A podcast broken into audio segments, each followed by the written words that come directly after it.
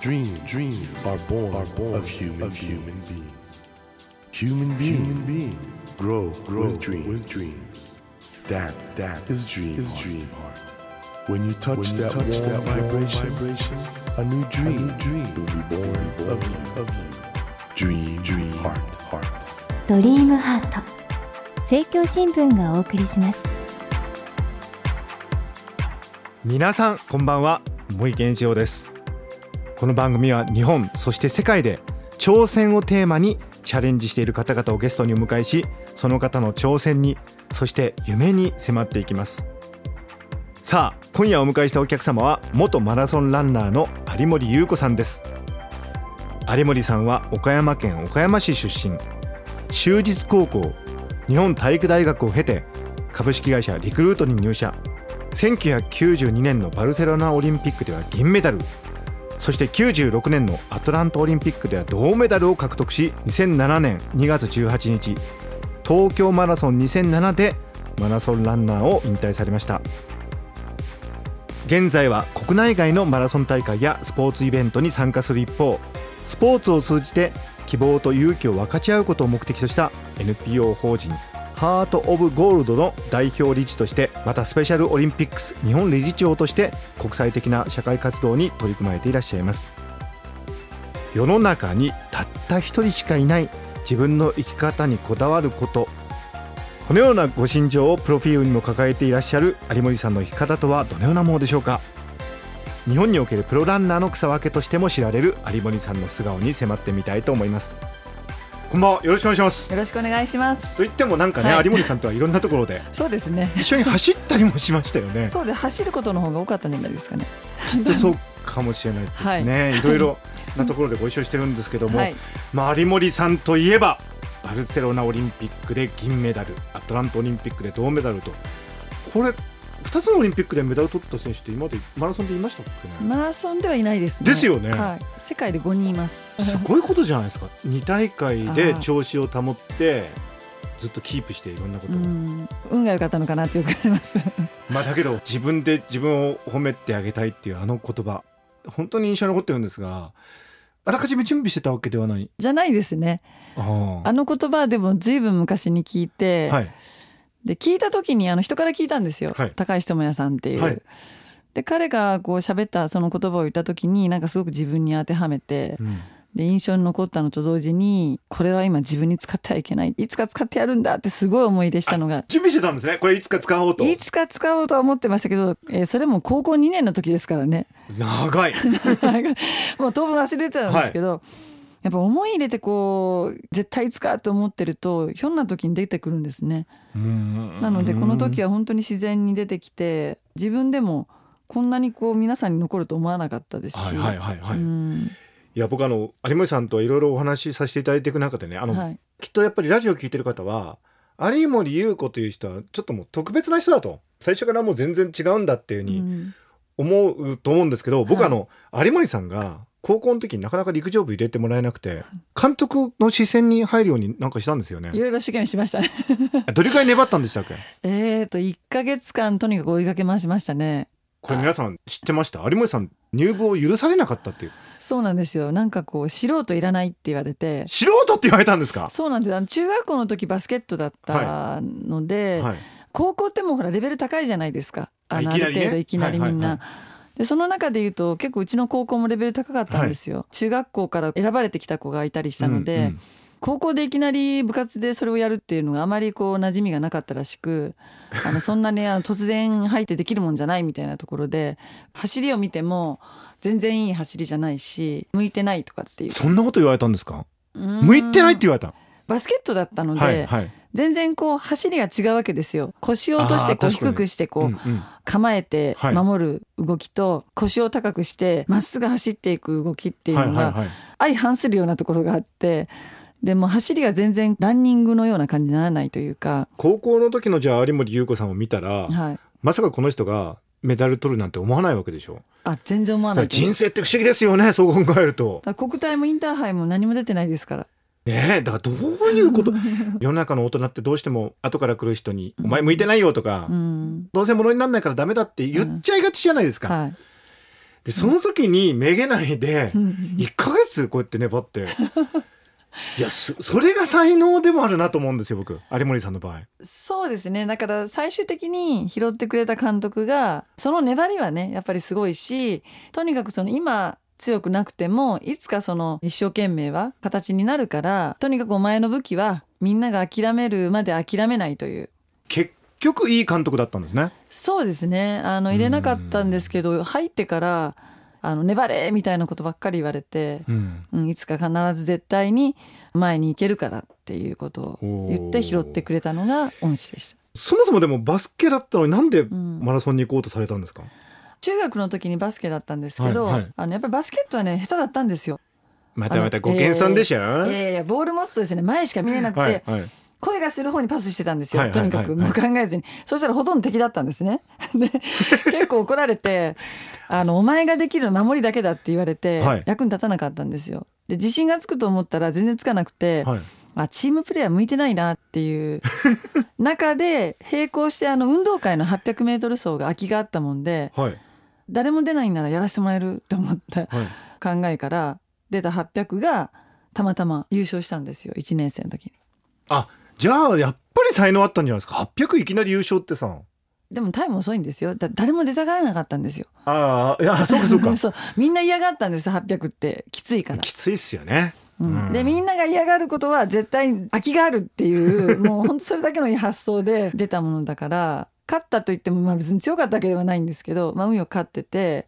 でそれが嬉しくて。いやでも人の才能って何なんだろうな、僕ね有森さんと鎌倉山行ったじゃないですか、ね、あの時に僕は一緒にヨガやってすごいびっくりしたのが。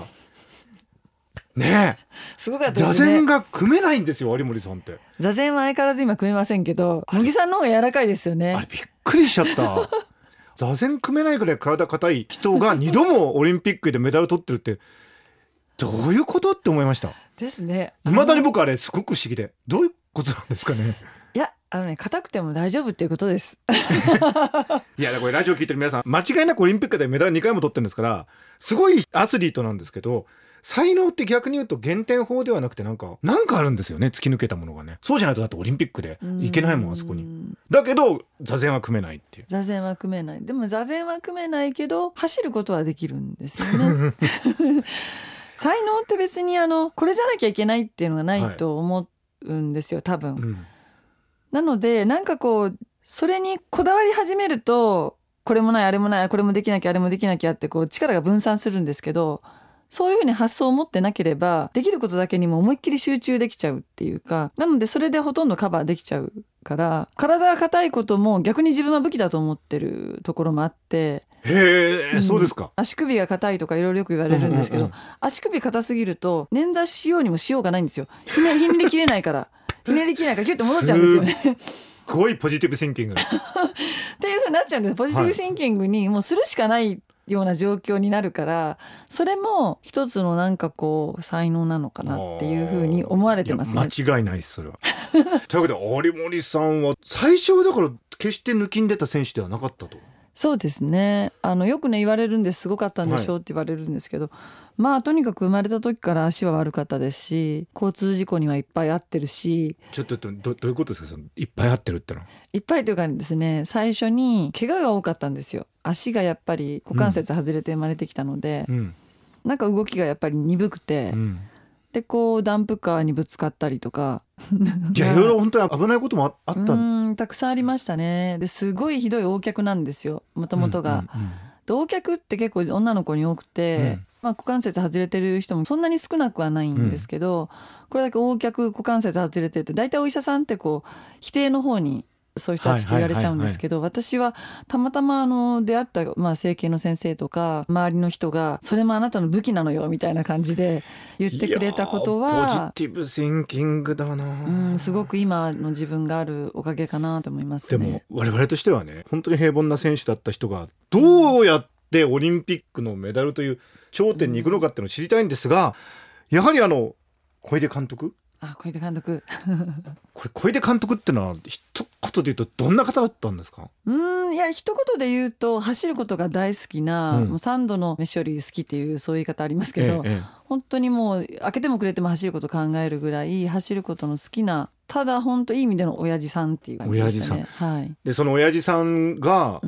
率いてる実業団のチームにまずこれ入れたのはどういうことだったんですか？いやこれもですね、はい、また押しかけで、はい、押しかけで。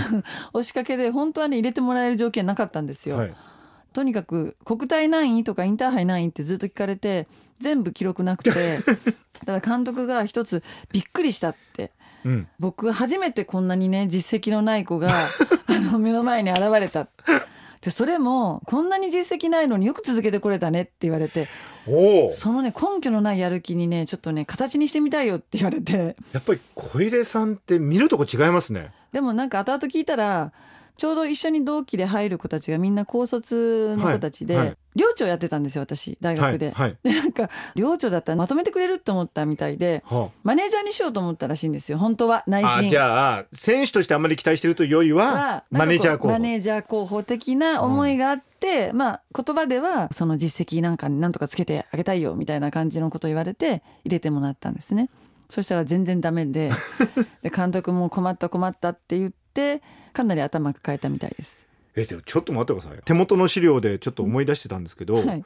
90年大阪国際女子マラソン。これがマラソン初レース、うん、しかしそこで日本最高記録出されたとこれどういうことですか？だってその平凡であんまり監督も期待しないでマネージャーでいいやっつったらいきなりなんか日本最高記録ってどういうことですか？これいやこれね相当悔しい思いしたんですよ入って。もう最初ね全然相手にされなくて、はいはい、レース出ようと思ったらエントリーされてないとか。もう結構ねひどい目にあったんですよ、はい、その当時ね、はい、あまりの悔しさにいい意味で切れちゃって、うん、もう絶対にねもう絶対に強くなってやるっていうのがちょうどリクルート入って半年ぐらい経って自分の中に湧いて、はいもうなりふり構わず練習したんですよ。本当に出されるメニュー、うん、なりふり構わずってどんな感じだったんですか？いやもう出されるメニューはねとにかくもう全力でやりましたね。あの小出さんというと無茶ぶりでちょっと有名な？もうその日中にメメニュー変わっちゃったりとか、はい、もうとにかく距離はすごかったですし。どれぐらい走ったんですか？平均でもやっぱ30キロ40キロ。一日ですか？そうですね。それって大丈夫なんですか毎日そんな走って？いやもう監督は大丈夫って言うから。で結構やっぱり選手の中にはこう信じれない子いるじゃないですか、はい、いやこんな練習してたらって。もうそういうその疑いも持てるような状況じゃなかったのでもうとにかく出されるメニューはもうこれは強くするためにもらうんだみたいな感じで。でもその選んでる場合じゃない。まず私は入れてもらった方だから、はい、文句も言えないしとにかく強くなってから何でも言えるようになるからっていうことでもう監督が言うことは全部もうとにかく受け入れて自分でやるというのがもうその当時やったことの一番でしたね。他の選手はやってたんですか？他の選手はですねやっぱり強かったんですよ。みんな勧誘されてきた選手たちがほとんどだったのでそうするといや昔はこうだったこんな練習だったのに、はい、っていうなんかちょっとこうやっぱりやることに疑問を持ったりとか、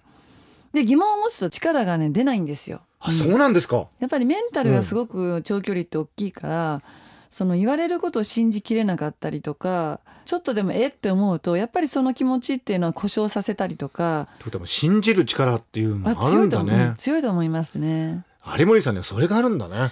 それしかね私自身その信じないという理由を生むもともとの実績がないのでそれは良かったですすごくめちゃくちゃシンデレラストーリーじゃないですか。だって、何の実績もなしに、マネージャーにでもするかって言ったら、周りはみんな、エリートばっかりでしょ？アスリートエリートばっかり、はいうん、それをごぼう抜きだもんね。いや、これは世の人はもう、どうしたらそうなれるのかって。思うと思うよ。どっかにやっぱ悔しさとか意地ばっかりは力でしたけどね、うん、でも今に見てろ人生みたいなところがなかったですね。あのもうちょっとなんかこう優しく楽しく人間らしく生きたかったんですけどその辺はねどうもなんかこう強い人に絶えず反発するとか、はいはい、なんかこう弱いことを武器にとにかくなりふり構わず今に見てろみたいなところで戦ってた時間は相当長かったですね。これでもあの小出さんのチーム入ってこの大阪国際女子マラソンまでってどれぐらいの期間なんですかこれ？えー、っと入ってですね大阪目指し始めたのは入って半年以降ですから、はいはいはい大体4か月5か月ぐらい集中した感じですよね。それでいきなり日本最高記録出すっていうのはやっぱりマラソンのはい。これ才能あったんじゃないですか？いやこの時実はでも本当足故障してたんですよ。ね。そう。で監督がもうやめていいんだぞってやっぱり初マラソンは成功した方がいいから、うん、あの痛みがあるのはやめていいって言われたんですよ。けどけどいやいや岡山から初めて応援が来るから応援団来るから あのやめれないって言ってで走ってる途中にやっぱり痛くなったりしたんですけどやっぱそういう気持ちが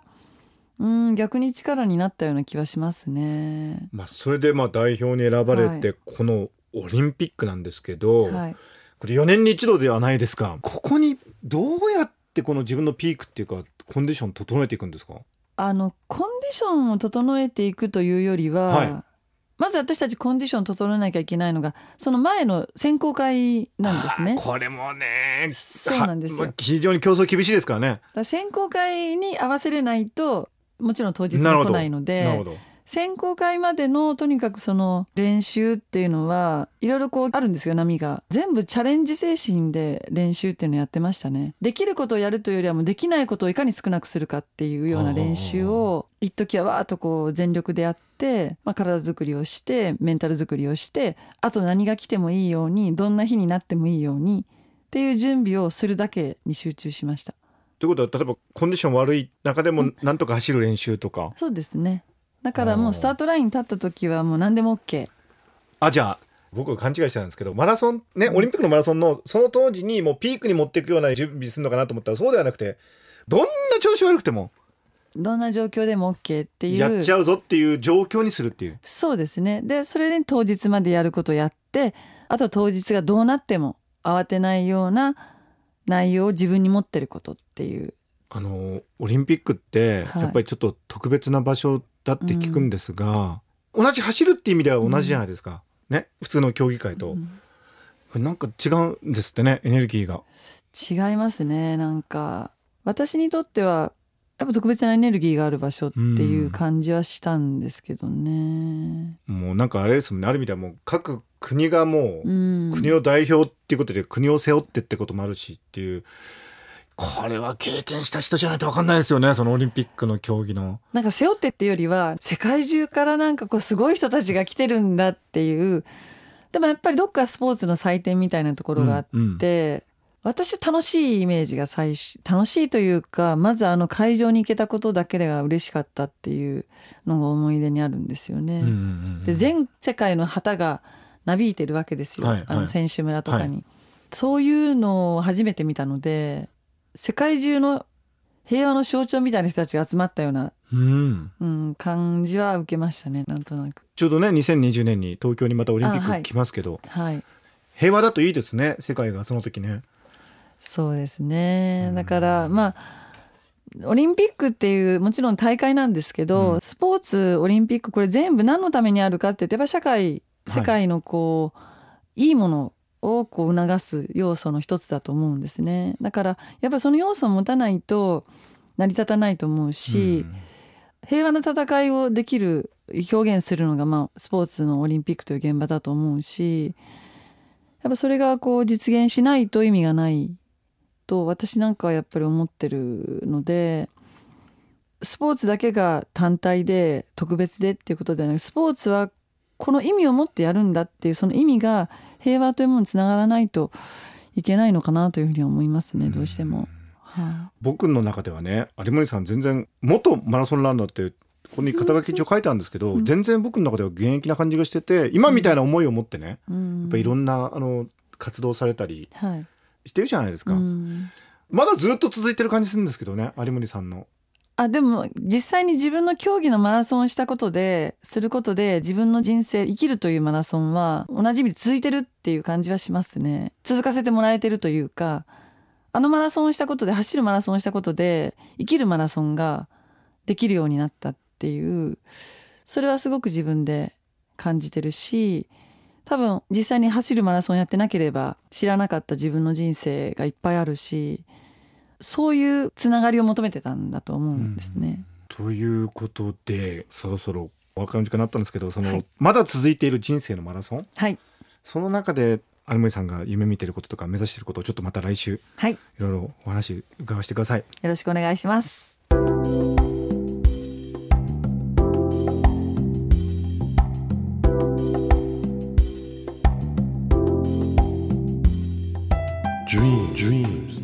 Be seen, can't be seen with a naked, with a naked eye. eye. But we sure but can, we sure live, can our live our dreams. Dream, heart, dream heart is in you, is in you, and it will make, it will make a brand, a brand new, new you, you. Dream, dream heart. ドリームハート今夜お迎えしたお客様は元マラソンランナーの有森裕子さんでしたねえ有森さんは始めた時はごく平凡なランナーだったにもかかわらずオリンピックでメダル取るとこまでいけるというね。これはね我々みんなに勇気を与えてくれる。まあそうは言ってもですよ。そうは言ってもやっぱり素質があったとは思うんですけどその素質を開花させたのはこの負けず嫌いというか悪なき闘争心というかですね。やっぱりそんなに平坦な道ではなかったわけですよね。皆さん自分には才能がないとか私には無理だとか言って諦めてはいませんか？ね有森さんのこの人生の物語というのは我々みんなにとってのインスピレーションであり勇気づけてくれる物語ではないでしょうか。さてドリームハートのホームページでは皆さんからのメッセージをお待ちしています。番組へのご意見など内容は何でも構いません。ホームページにあるメッセージフォームからお送りください。お待ちしています。さあ来週も有森さんにご登場いただきお話の続きを伺います。どうぞお聞き逃しなく。それではまた来週のこの時間にお会いしましょう。ドリームハートお相手は森健一郎でした。ドリームハート。政教新聞がお送りしました。